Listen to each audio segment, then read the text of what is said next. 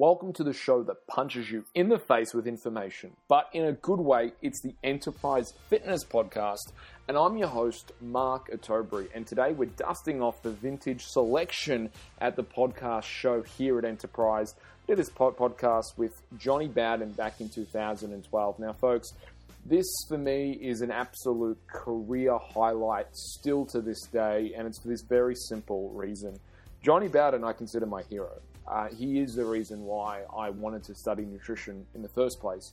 Uh, he is the reason why I got into blogging and podcasting. Um, if you don't know who Jonny Bowden is and you're in the industry, do yourself a favor right now. Jump on Amazon, type in Jonny Bowden, and buy all of his books. Just have them on the shelf. You need them, read them. Jonny Bowden, Bowden is, in my opinion, a pioneer in this field. Um, one of the nicest people uh, I think I've ever had the pleasure of speaking to on the podcast.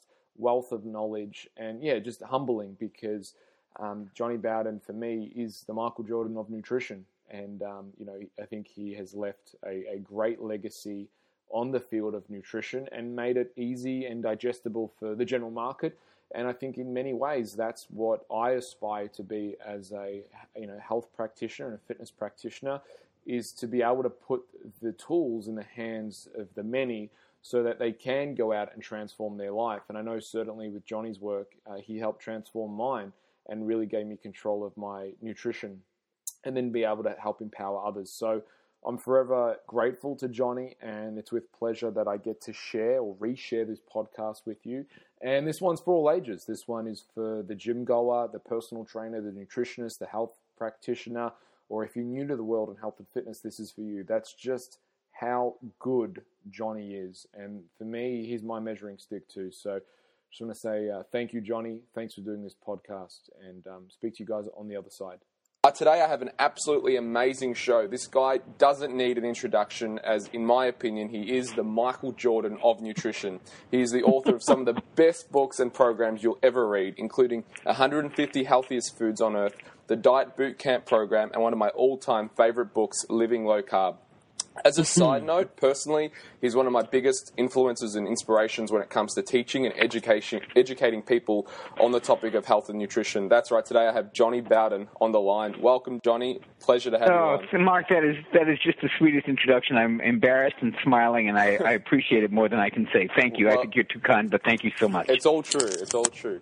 So let me. The first question I'd love to ask you is, um, how did you get into teaching health and nutrition? Um, in a very indirect way, I was a, a musician, a professional musician for uh, many years. Uh, and I was, like many musicians, um, fat, out of shape. I smoked cigarettes. I came from the sex, drugs, and rock and roll era, so I was pretty much of a physical mess.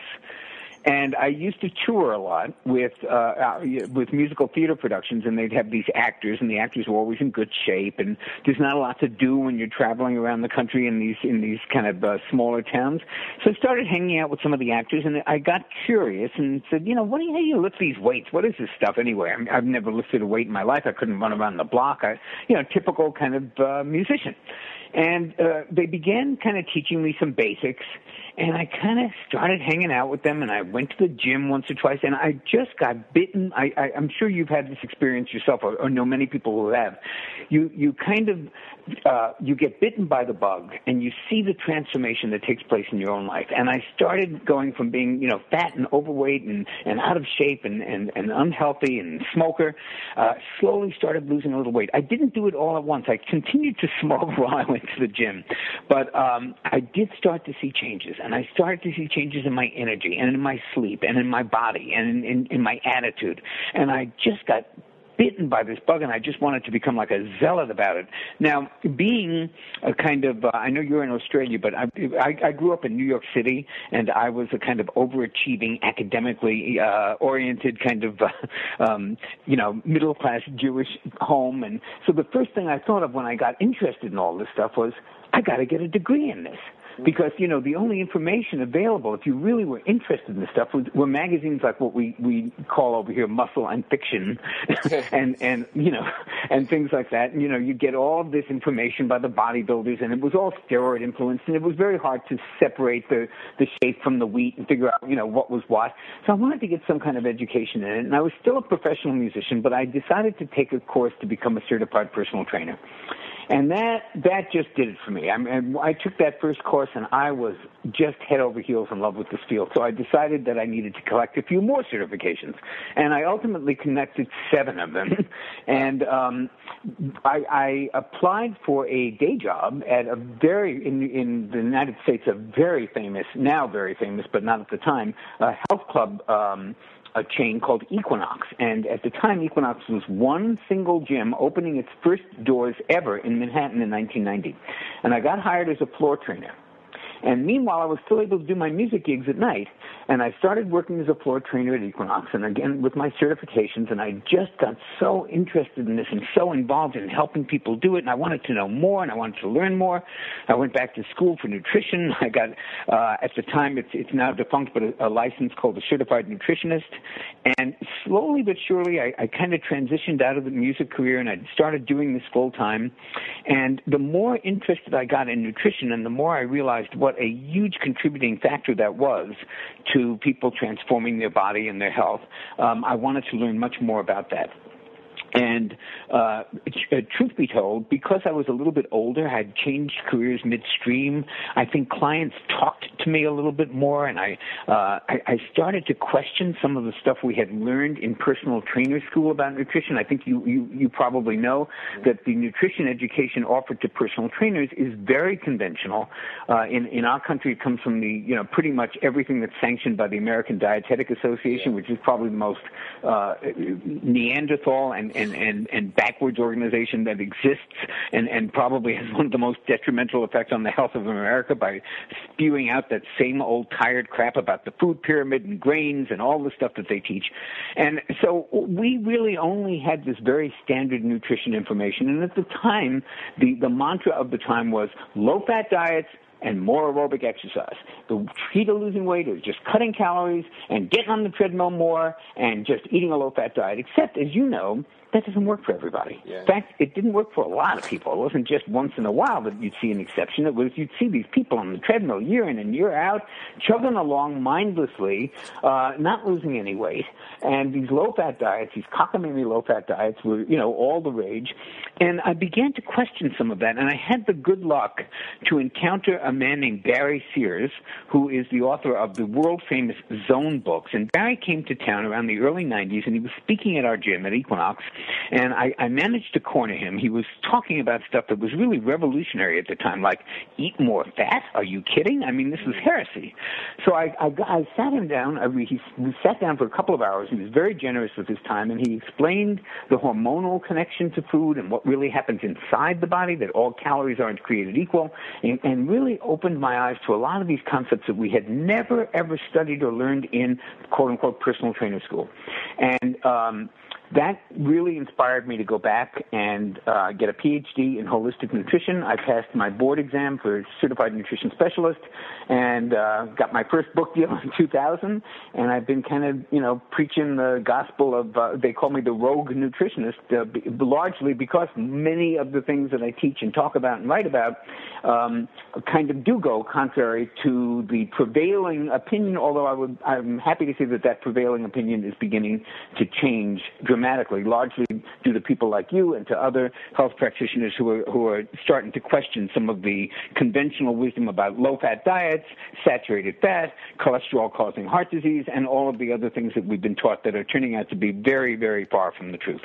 Excellent. So, when you went to, um, get, I guess, your certified nutrition degree, were you trained mm-hmm. formally? Were you trained uh, high carbohydrate, low carb? Did, were they teaching that as well? Um, I got my master's, believe it or not, in psychology. So I didn't I, I didn't really start studying nutrition wholeheartedly uh, until I got my certified nutritionist license, which is not terribly conventional. It was a little bit more uh, open-minded as far as that sort of stuff goes. And I got my doctorate from uh, from a holistic place that really did it, it did emphasize vegetarianism far more than I was comfortable with, but it was much more broadly based in terms of looking at alternatives and integrative techniques and, and uh, Ayurvedic medicine and traditional Chinese medicine.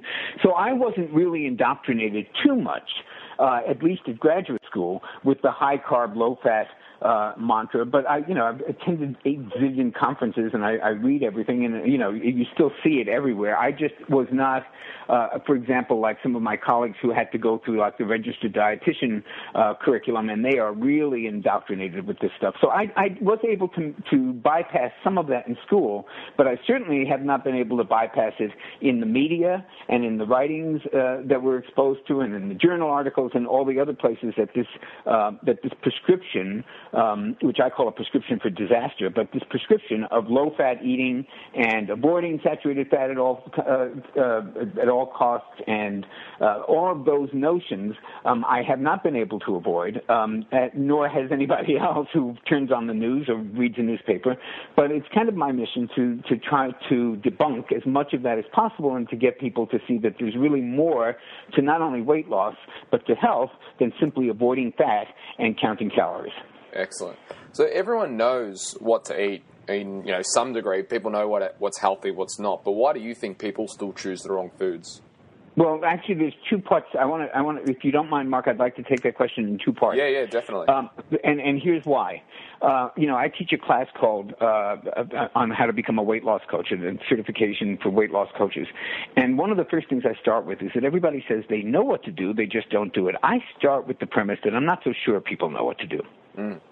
I, I don't know that I accept 100% that idea that people really know what to do, they just don't do it. Because we have seen time and time and time again, people come into the office or they come into the gym, they go, I know what I'm supposed to be doing. I'm supposed to be having a nice breakfast of cereal and bananas and toast and orange juice, and, and, and I know it, I just don't do it. And I saw it and said, wait, maybe we don't really know all we do think we know about what to eat, yeah. because it's precisely the wrong breakfast if you're trying to lose weight. It's precisely the wrong breakfast if you're trying to manage blood sugar and diabetes and obesity and all those things. So I, I usually back people up before when they tell me I know what to do, but I just don't do it. First, I want to find out if they really do know what to do because very often, Mark, you'll find that they don't. Yeah. The second part of the question, very legitimate part of the question, not that the first part wasn't, but the premise of the first part is the one I want to question a little because I'm not so sure everybody knows what to do. But the second part is that even those who do know what to do, and they're right about what to do, do find this enormous challenge that you just so, so succinctly uh, stated, which is that they have the information, but they don't put it in practice. So I go to, my, my go-to example for this is cigarette smoking.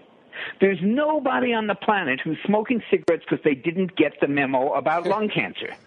There's just nobody who's going, wait a minute, uh, no, nobody told me cigarettes cause lung cancer. Let me throw those cigarettes out immediately. I've never seen that happen. I don't know if you have. Yeah. So we definitely have a disconnect between the information and the action.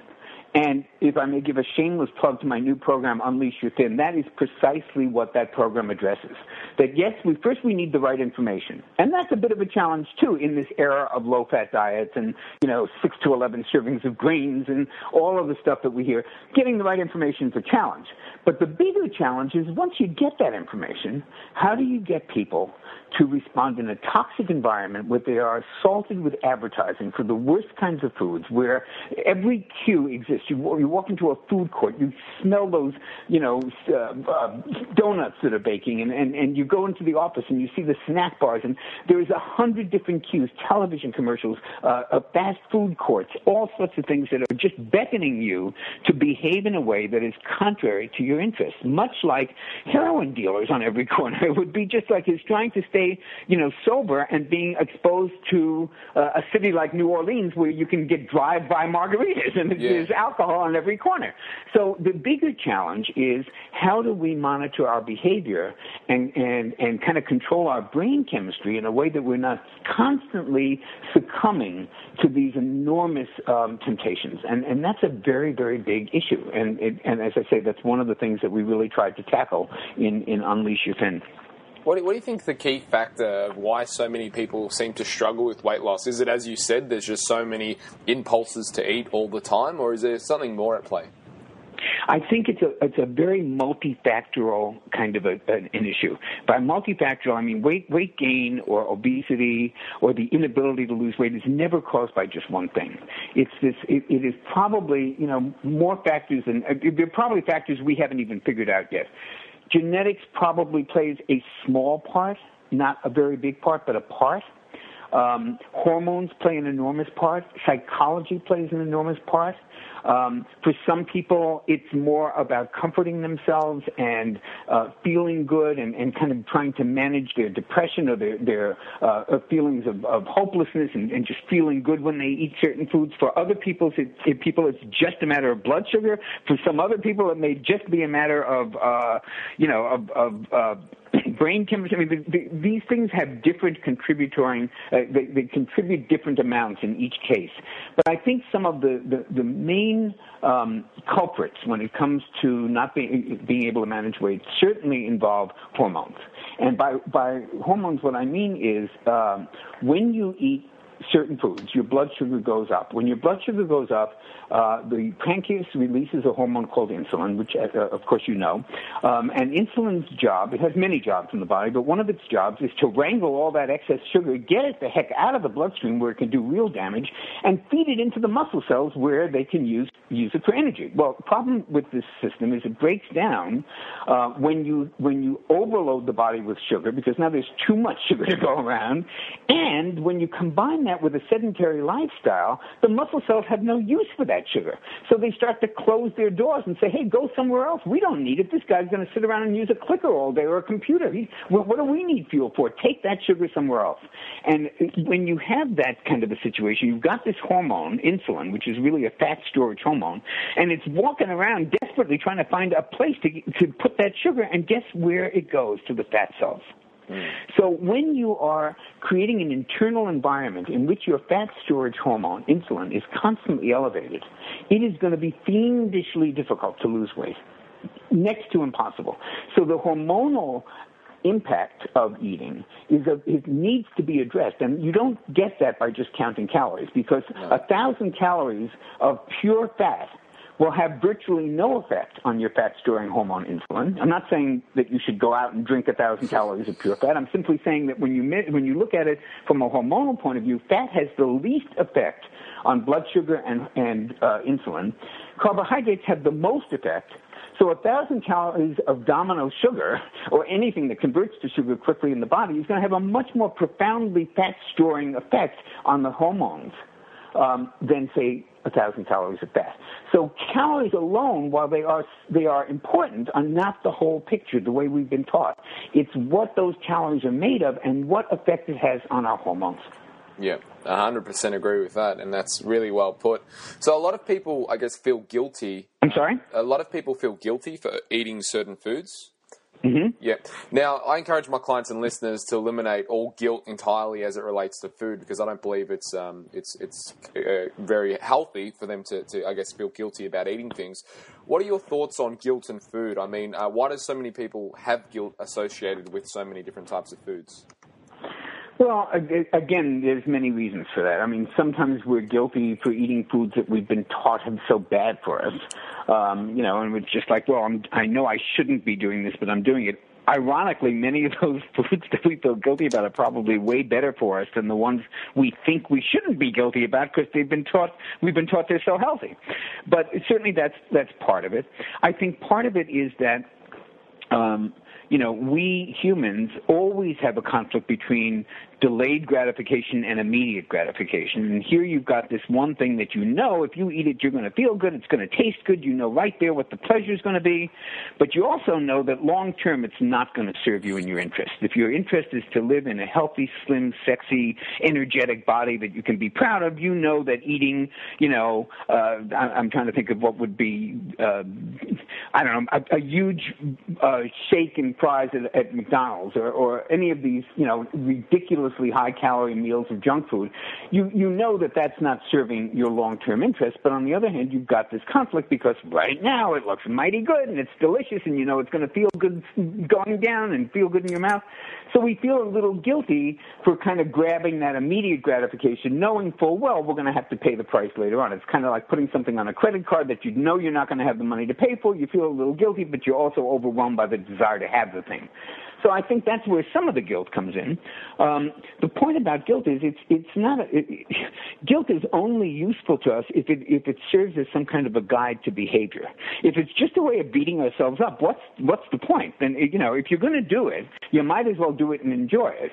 Uh, so guilt is only useful if it if it gives you pause and lets you think, you know, maybe this really isn't in my best interest, and maybe there's something bigger at the end of the rainbow that's worth striving for, like living longer, not being on medicine, not being diabetic, not being obese, being able to have an active sex life in your 70s. You know, maybe there's something a little bit bigger than this stupid donut that I've just got to have right now. So I think if, if guilt or re- let's say reflection causes you to uh, have some pause about those actions, then it's a good thing. But if it's simply a way of beating yourself up, what's the purpose? Yeah. For sure. So, do you think people eat their memories in in a sense? Like when people drive through McDonald's, do you think there's a, I guess, a, an association with when they were five years old and um, you know being loved and having birthdays there and that type of thing? Do you think that that comes into play a lot? Not only do I think it comes into play, I would say that that's one of the smartest questions I've ever been asked. when we when we did the research on for Unleash Your Thin, and we we talked about this, we looked into dopamine, which is a, a, a neurochemical, a, a neurotransmitter in the brain that's very involved in anticipation and in the reward system. And there is very little doubt in my mind that these things are conditioned from very early on. If you have an association of warmth and love and comfort to say your mom's apple pie, you can believe that that association is going to persist for the for a very very long time. And when you see apple pie, you are going whether you're conscious of it or not, it's going to have a profound association to a state in which you were very happy and very content, and you're going to desire that thing more. And it's it's mediated by this neurochemical called dopamine. And we talk about that a lot. If you can't really manage that kind of association, it's going to be very hard to stop the thing that habit, much like cigarettes. Um, you know, I was an ex-smoker. And I can tell you that there are certain times of days, certain meals, certain activities that are very heavily associated with smoking. And when those things come up, you there is it's almost it's subconscious but it happens in a flash. You you get this surge of desire and it's very related to those early memories or those prior memories. And i think you're 100% right in identifying that. And i think that breaking that link breaking that chain of command if you will um, is one of the most critical things in breaking addictions and make no mistake these foods that we eat that destroy our bodies and destroy our health and make us fat and make us sick and tired and depressed are foods we're addicted to. And I believe very strongly that the same techniques that you that are used in conquering or, or, or, or working with the challenge of addiction are very, very applicable to working with the challenge of food addictions. Definitely. Now, a lot of people, you spoke a little bit just then about subconscious motivations and that type of thing. A lot of people mm-hmm. say they want to lose weight or they, you know, they say mm-hmm. they want to be lean. Um, mm-hmm. However, I, I, believe a lot of people have, I guess, subconscious or unconscious motivations towards um, being the way they are. How would you yeah. help a client through that? Well, you know, that, that is a very, very good question, and it really does. I think you'll probably agree. It goes a little beyond the pay scale of the average personal trainer or nutritionist, because now you're talking about some deep-seated psychological stuff. And uh, for just for example, I mean, let me go off in, in, on a tangent a bit. Um, we, uh, when I was still in private practice. Um, we we had in the, in the clinic um, a woman who had been um, raped, uh, as as um, a teenager, and it was obviously one of the most traumatic exa- uh, you know experiences you can imagine, just unthinkable. And as it as it turned out, um, you know, a little bit of exploring gave rise, it, it, you know, revealed the fact that in many ways her staying fat, really fat, in her mind, made her unattractive and therefore less of a target. It was a way of keeping people away. Now, it may not have been the most adaptive or the smartest or the most empowering way to do it, but it clearly was a strategy that served this psychological purpose. And I don't know that the that a nutritionist or a personal trainer can really work with that directly. I think that that's something that maybe needs a team effort. Maybe you need a psychologist or a therapist or a women's group or a support group or some sort of agency that works with that kind of dynamic in addition to the food and, and the exercise component of it. Because here you're dealing with some very deep uh, deep-seated uh, self-images and, and, and defensive strategies. So I don't know that there is one way to deal with something like that, but I think that's the kind of thing you're talking about, where where someone gets some kind of reward out of being fat, whether or not they're the yeah. happiest person in the bunch, or whether or not it, they feel subconsciously it keeps people away from them, it helps them from being a victim. I mean, there can be all kinds of things. It can be sexual hangups where they feel by staying fat they're out of the the rat race of like looking for other, you know, people of the uh, for partners. Um, this stuff's kind of deep and and a little bit beyond the scope of the average uh, person working simply in health and and and nutrition.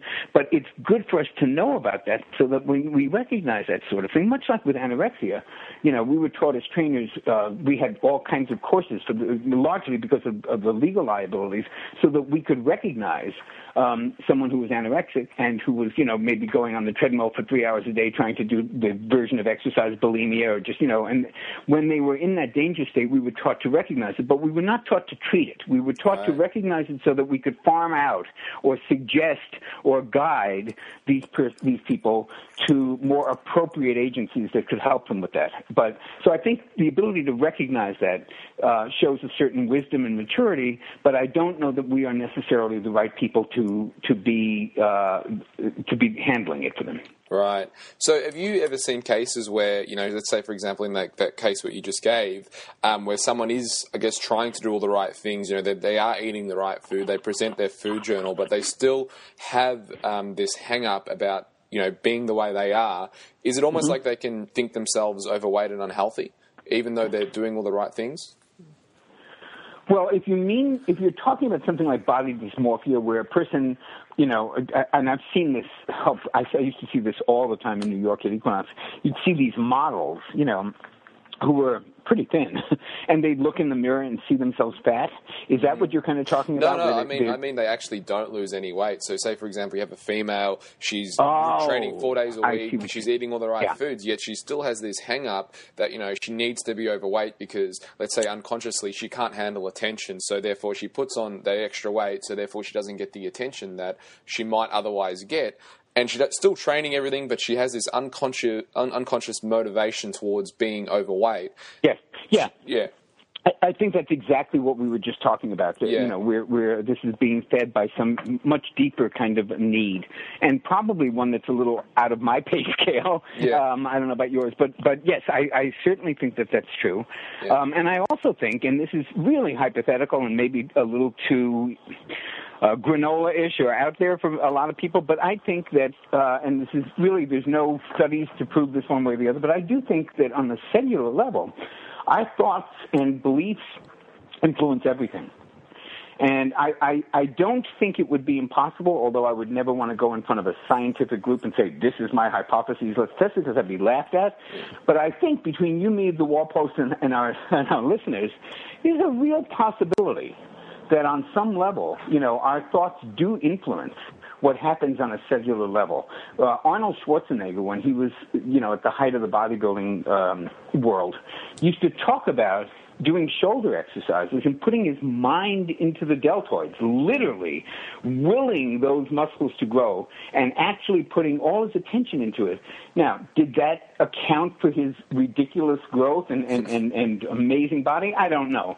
But there seems to be, it's a hypothesis that makes sense to me. Mm. Yeah, for sure, for sure. So, um, let's say, for example, um, I guess you just answered a whole bunch of questions with that but previous answer, so I just kind of need to find out where we were. Um, sure. In in in I guess in, in how would you describe your health and uh, health and nutrition philosophy? How would I describe my health and, and nutrition philosophy? Yeah. Uh, well, the first thing would be um, that everybody's different. That, I would start with that. I mean, I am a huge believer in biochemical individuality. Uh, we are as distinct from one another. I mean, we all share certain things, you know, as as humans, but our hormones, our enzymes, our bones, our the size of our glands, the number of beta cells in the pancreas, uh, the size of the thyroid gland. These are very, very variable things. So each one of us is different, and I think the search for the perfect diet is always fraught with disaster. What we should be looking for is the perfect fit between this human being and this program. So much like, you know, on the dating sites, I don't know if you have that in Australia, but we got a lot of social media sites here and a lot of dating sites. On the dating sites, not everybody's looking for a six foot five guy with muscles. Some people are looking for a short, bald college professor. And not every guy is looking for a blonde who looks like Pamela Anderson. Some are looking for something else. So just as we're not attracted to the same people, we, we don't respond equally to the same diets. And I think that, uh, you know, it, it, a starting point for any health and nutrition philosophy should be that we need to respect our individuality, that we need to be able to ta- to to maybe take a diet program, even one of my own, and tweak it so that it really fits you, just like altering a, a suit off the rack. So that's number one. Number two. I think that people have, you know, going back to the search for the perfect diet, people have thrived on diets high in protein, low in protein, high in carbs, low in carbs, high in fat, low in carbs. What they have never thrived on is diets high in processed foods or diets high in sugar. So when Weston Price, the, the dentist who wrote one of the seminal nutrition texts in the 20, in 1920s, uh, when he went around and studied 15 different indigenous societies, looking at their teeth, their bone structure, their nutrition, uh, he found this remarkable variation. Um, in uh, in the diets. And some people, he found small societies up in the Swiss Alps where there was almost no communication with the cities, and the, the, all they did was live on the on the fresh cream and milk of these cows that lived in the villages. And other places, like in, in Greenland and in, in, the uh, uh, the Inuit, um, they don't they don't eat vegetables because nothing grows up there in the snow. They eat wal- walrus meat and seal and, and seal fat. You know, so it's a completely different diet. And yet, in in in uh, one after the other of these 15 societies, he found remarkable consistency in the health of the people who ate their native diet versus their relatives who moved into the big city and started eating processed foods. So genetically, these people were identical, but as soon as they started eating the processed food diet, their teeth started looking bad. Their jaws formations looked different. He has pictures in the book. They're very dramatic. You can really see these differences. Yeah. They're not imagined. You just it's apparent immediately. And I think if there's any one basic nutritional truth, it's that we were meant to eat. We do best. Our, our factory specified fuel, as I like to say, is food that you could. I call it the Jonny Bowden four food groups. Food you could hunt fish, gather, or pluck. So if you were naked on the African savannah on the plain with a stick, what could you gather or pluck or hunt or fish? What could you put? What could you pull back to the village to eat? That that's a good way to look at any kind of basic nutritional truth. Um, you know, we, we, we lived on the diet that we could hunt and fish and gather and pluck for the 2.4 million years that the human genus has been on the planet. Uh, McDonald came around around 1957. Yeah. So, like, where should we look for guidance as to the natural fuel for the human body? And I think the answer is very clear. Uh, the foods that have been around the longest, that have sustained the human genus for the longest amount of time, the foods that are in their least processed uh, uh forms, and again, food that you could hunt or fish. And may I point out, nobody hunted uh, low-fat caribou. You know, we, we ate the whole thing. You know, yeah. um, so I, I think that that's the, probably the, the, at the core of, of my philosophy is the closer you can get to the way you would have eaten that way, the better it is. Now, obviously, you know, we're not going to go out and hunt our uh, buffalo and, and, and, you know, gather nuts and berries, but we can try to mimic that style of eating as much as possible. And I think to the extent that we are able to mimic that, um, we're going to have huge benefits in our health. You spoke a little bit about Weston Price. Now, you know, one of the things that I guess struck me was uh, the stuff that he did with butter, how he, I guess, drew a correlation between uh, the potency, if you will, of the butter and the health of the culture. Can you talk a little bit about butter? Uh, yeah, that's another. Uh, you know, well, let's if I if you don't mind, let's just put this in context because uh, I think the bigger question here is let's talk about saturated fat. Yeah. because if you think about it, why is it that we avoid things, or why have we been taught to avoid things like butter or coconut oil or any of these things? And it's largely because of our uh, almost religious fear of saturated fat. Um, the fact is, and, and I, I believe this is something that is slowly, slowly beginning to shift. Um, the fact is that we have been terribly misled about the dangers of saturated fat. Um, that has resulted in the wholesale substitution of healthy saturated fats for very unhealthy, highly processed polyunsaturated fats like corn oil, which we all the restaurants now use and fry in, producing all kinds of uh, damaged molecules and and uh, you know carcinogens and all sorts of other things that are really way worse than the saturated fat they replaced. There's nothing wrong with the saturated fat in butter. And by the way, half the sat- half the fat in butter isn't even saturated. Half of it's monounsaturated. Mm. But the point is that there's really nothing to fear from these natural whole food sources like butter and coconut oil and ghee that's used in Indian cooking and things like that. Because the saturated fat that's found in natural whole foods is a very different animal than, say, the saturated fat that's found from frying, um, or the trans fats that are often found together with saturated fats, and which, in my opinion, in the early studies, they were all lumped together. And I think much of the, the bad um, rap that saturated fat got was because people weren't able to make a distinction at that time between trans fats and saturated fats. So trans fats were doing doing all the damage, and saturated fat was getting blamed. Yeah, for sure. What What do you think healthy people have in common? Um, well, it's an interesting question because I, I, did a book last year called "The Most Effective Ways to Live Longer," and um, I, I reviewed in that book there's a fair amount of research that's been done on long-lived societies, places uh, around the globe where there's a disproportionate number of healthy centenarians. These Is are it? people who are living to 100, but they're not living in assisted living. They're out there, you know, milking cows at four in the morning and climbing mountains in Sardinia, um, you know, shepherding and stuff like that. Was that and the they blue have zone? Well, it, the blue zones are certainly four of those areas. There's a yeah. couple that have been uh, uh, um, found since he wrote the book, The Blue Zones. But yes, I certainly discussed Dan's one, uh, Dan Buettner's wonderful work on the blue zones in my book.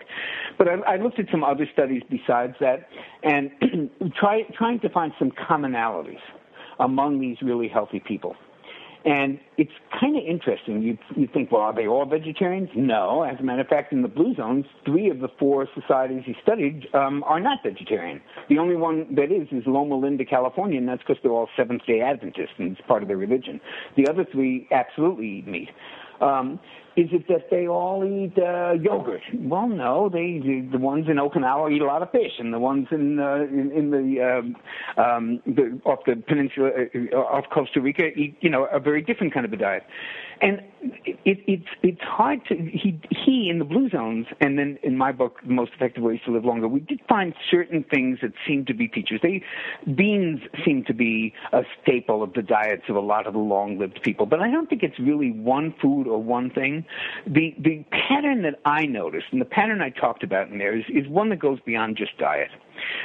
The the most telling thing about these long lived healthy people is that none of them live in isolation, Mark.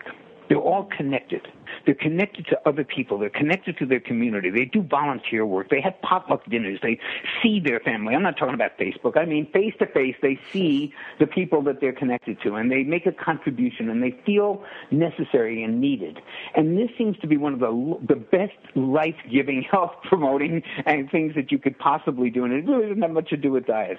Um, these people are all active. In many of these places, uh, you know, particularly those little corners of the world that you refer to as the blue zones, they don't even have gyms. They don't even know what a gym is. But they're out there gardening. They're out there mowing. Uh, they're out there, you know, sh- as I said, shepherding the sheep in the mountains of Sardinia. They're they're growing things. They're uh, whatever they're doing. They're moving. They're active. They're getting some sunlight. They're talking to other people. They're connected. Um, and they're mostly eating diets that are not processed foods. So even though there's a lot of variety among the diets of the longest lived people in the world, the one stable truth that, as I started out by saying earlier, is that none of them uh, live on processed foods, and the, the sugar content of their diet is is extremely low. So I think if you were looking for a few basic things to kind of hang your hat on as far as longevity goes, it would be whole foods, low sugar, exercise all the time, get some sunlight, sleep well, and spend a lot of time with the people closest to you. Make a contribution, get connected to other people. These are the things that really enhance life and longevity. One of the questions, I guess, uh, one of my friends always asks me, um, and we have a discussion about it. Uh, uh, did these societies and these cultures eat any grains in their diet? I mean, were grains available? Was it really only 10,000 years ago that um, when we industrialized grain and the food supply that we actually had access to grains? Um, well, as you know, you know grains are relatively new in the in the history of the human uh, genus. Um, if if agriculture really is only 10,000 years old. That doesn't that sounds like it's pretty old. But when you look at a 24-hour time clock and it's 2.4 million years of of, uh, of the human genus, that 10,000 years ago is like uh, half a second on that 24-hour time clock. So these are relatively recent foods, and of course um, you know, there's a very famous paper in nutrition called Cereal Grains, uh, Humanity's Double-Edged Sword. And, and it's a 100-page paper in which he argues very cogently that we would not have civilization if it weren't for grains. Mm-hmm. If we, the, the, the planet is, we, we couldn't support 6.2 billion people wandering around hunting and gathering. So in order for cities to exist, you, you needed, you know, some form of food and calories that, you know, could be grown and processed and, and, and kept on supermarket shelves.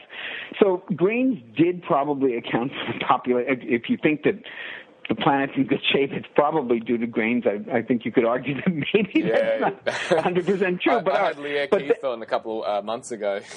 she was interested in what she said, yeah, about grains. Worst thing we've ever done in human history to the planet is grains, drying out the American prairies and wetlands and all that type of thing. But yeah. Uh, yeah, but it is a double-edged sword because, yeah. you know, there, there are certainly many things, you know, you would have indigenous people who couldn't eat. I mean, there's just a lot of things that, you know, grain.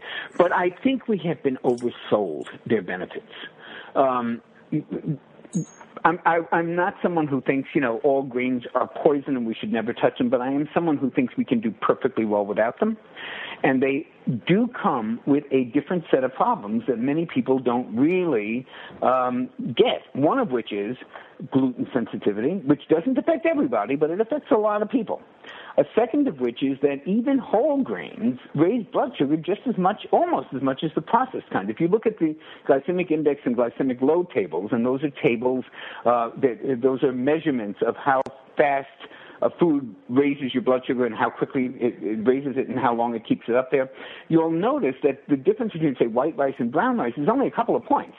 Now, the brown rice has arguably a few more nutrients in it, but grains, as a, as a rule, are not nutritional powerhouses.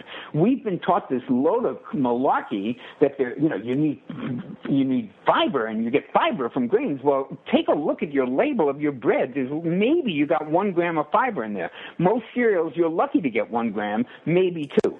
So these are not fiber heavyweights at all, despite the tremendous lobbying efforts of the agricultural uh, interest to, to convince us that we must have grains for fiber. You'll get 10 times more grain, fiber in a, in a serving of beans, and avocados got more fiber than bread, for God's sake. And avocados are pretty high fiber food, so is pumpkin. But so we don't need grains for fiber. Um, most of the nutrients we get from grains are just the stuff they threw back in after they robbed it for the processing. Yeah. So I don't think I don't think they're really nutritional powerhouses. I think that we could probably cut back on our grain consumption without doing any real damage to our health. And for some of us, we don't need them at all. Yeah, for sure. Um, now, as you got off cigarettes and, and you know you reprogrammed your mind for health, what are some steps that people can do today to reprogram their minds for health? Well, I'll give you just one of the one of the exercises we did in Unleash Your Thin in the workbook um, you know, a lot of us, you, you brought this up very brilliantly earlier when you asked about uh, associations we have to food that, you know, go back to age five, you know, the comfort and, and, and memories and, and, and uh, even sense memories like, you know, the smell or the taste or the look. Um, so if we have all these positive associations to something, um, it's going to, it, it conditions us to want it and to find it desirable. Now, I'll give you an example with cigarettes if if my association to a cigarette is wow, I'm going to relax, or wow, this comes right after breakfast, or you know, right after sex, and you know, all the times that have been found to be the number one uh, people, cigarette that people reach for. Those those are powerful, pleasant associations. Um, how do you combat that? Well, one exercise we do is we try to come up with an image uh, to compete with those pleasant ones. So, for example, if you ever looked at, the, at an X-ray of a diseased lung, or if you ever looked at a photograph of one of those people who has to talk out of the tracheotomy, you know, the hole in the yeah. in the thing, yep. the voice box. Well, now suppose you every time you thought of a cigarette, that's what you thought of. Instead of like, wow, it's going to be relaxing. I'm going to be laying in bed on the Caribbean and after sex, and we're going to have the cigarette. What if you thought of that diseased lung? So you can actually reprogram yourself to condition yourself to these noxious, horrendous stimuli that are associated with the cigarette. And then all of a sudden, that cigarette doesn't look quite as good because you know when you think of it, you think of that lady who's talking to the voice box, yeah. and now hmm, I don't know, it's not looking so good. Now, am I saying that this is easy to do? No, but this is the way that you can kind of slowly but surely reprogram your brain to have uh, some less positive associations to the things that are now derailing your health. And I think it's that kind of homework that can really be helpful in kind of demystifying some of these cravings and, and these compulsions to eat the stuff that makes us sick, fat, tired, and depressed. Yeah, that's yeah, definitely. If you told someone to, um, I guess, stop eating one certain food, what would it be? Sodas and French fries. Sodas and French fries. Yeah, you know, I, I always say with with foods, foods are like friends. You know, there are very few uh, foods or people that are all bad or all good. You know, uh, you, you might have a friend who is just terrific to go to a sporting event with. You love to go to a basketball game or, or whatever. You know, you love to talk sports with them. But maybe that's not the friend you would talk about the intimate issues in your marriage. You know, maybe Yeah. that would be a different kind of a friend. Well, much like with food, you take wild salmon, one of the greatest sources in the world of protein, of antioxidants, of selenium, but it has no fiber. You take a high fiber food uh, that maybe it has no protein or no omega 3s. So no food really is perfect and gives you everything you need. And likewise, most foods are not really all bad either. You know, even something that might be high glycemic might have a lot of uh, particular nutrients that would be useful.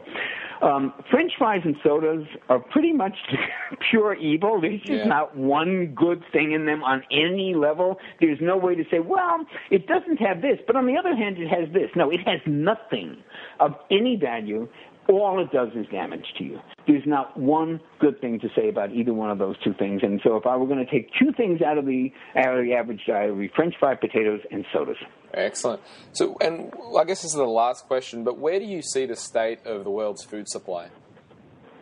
Where do you You know what? I'm I'm gonna. Ha- I'm, I think I might have to tell you that that one is beyond my pay scale because that level. I'm I'm always in awe of the people who do study that sort of thing because it it really requires a knowledge of economics, politics, health policy, international trade. I mean, a, a lot of stuff that I am just not knowledgeable enough in to make any kind of a a statement that would be worthwhile. We'd be, I'd be like an actor giving their their thoughts on political uh, policy. I mean, I'm, I'm just another citizen with an opinion on that. I, I don't know enough about that. I, I I think you know my little neck of the woods, my niche is in helping the individual make the right choices given what's available, and you know how to get better things available to more people. I have to leave to people who hopefully are are passionate about that and have a lot more knowledge about that than I do. Now, you're at um, is it www.jonnybowden.com? Right, and it's no H in Jonny, J O N N Y B O W D E N. And if people would like to see my new program, all you have to do is put a forward slash and then write Unleash. U N L E A S H, and you'll see my Unleash Your Thin program. And I'd love people to come to my website and subscribe to my free newsletter and stay in touch with me and write me and anything else you want to do. It's a, it's a great newsletter. I've been a part of it. I, don't know how long, but it's been a number of years. Thank you. Yeah, it's, it's a, Thank you it's a so great- much. How long have you been blogging for? Uh, it's about 10 years. Ten years. Jeez. Wow. Yeah, more or it's less. unbelievable. So Thank you. th- thank you so much uh, for the call It's today. It's been my pleasure, Mark. Yeah. And keep up your wonderful work. You're really one of the leading lights. It's an honor to do this with you, and I appreciate you having me. Thank you so much. I look forward to doing it again soon. You bet. No Bye bye. worries. Take care, Jonny. Bye. Alrighty, folks, there it is. The interview with Jonny Bowden. Hope you enjoyed that one. Hey, look, I need your help. I'm looking at bringing back the uh, the podcast show. I mean, I already am bringing it back because you're listening to it, obviously. But no, looking at doing some new shows.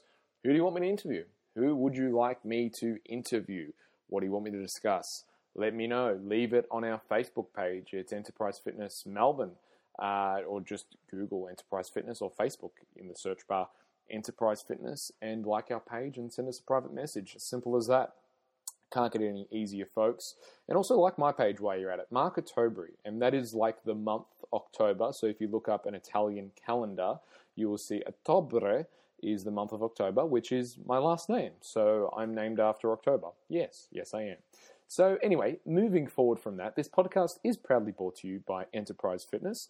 If you do need any body transformation advice, help with competing, or just, you know, want to get in best shape possible for that special someone, which can be you, you're a special someone, give us a call, 1300 887 143, or shoot us an email at info at enterprisefitness.com.au. At the time of this podcast, I have the young, fine Andy, or Andrew, as I like to call him, manning the phones because he is a man, so that's technically correct. Uh, he's manning the phones and um, he's ready to speak to you and, and take your call. So if you need some help there, reach out. Now, I hope you liked my somewhat comical, comical, not really that comical, but quizzical, quirky, quirky promo that I just did on Enterprise Fitness. Yeah, I suppose it's quirky. But anyway, I'm quirky, so I hope you enjoy this show and look forward to the one next week where I re release another episode. Till I speak to you next time, train hard, supplement smart, and eat well.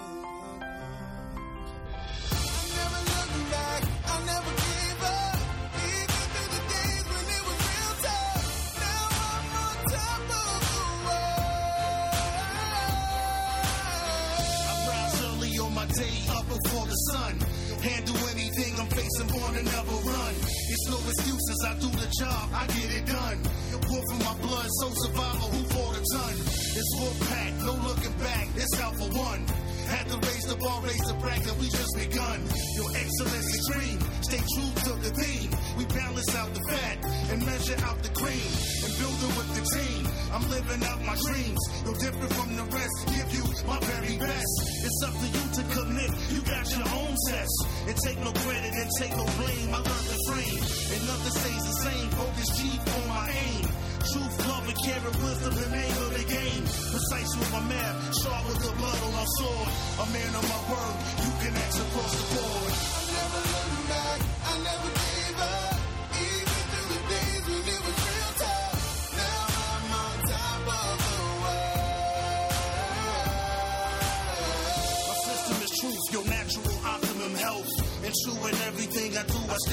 myself. And life is a pie, took a slice, took some advice. I wasn't afraid to listen, listen and save me the price. I'm training right, healthy and fit, no rolling the dice. And took it to the next level, had to melt the ice. I made the moves, made the choice, made the sacrifice. And built my vision with sharp precision, performing nice. Facing the challenge, living balanced, loving the fight. And know that every dark night leads to early lights. A new beginning, the crew is winning, no competition. Full pack, states the facts, no pretending. Rise the enterprise, expand and maximize. We world class across the and honesty applies. I give you what you need, the proper way to exercise. Grow your company the size without the mother guy. I never look back, I never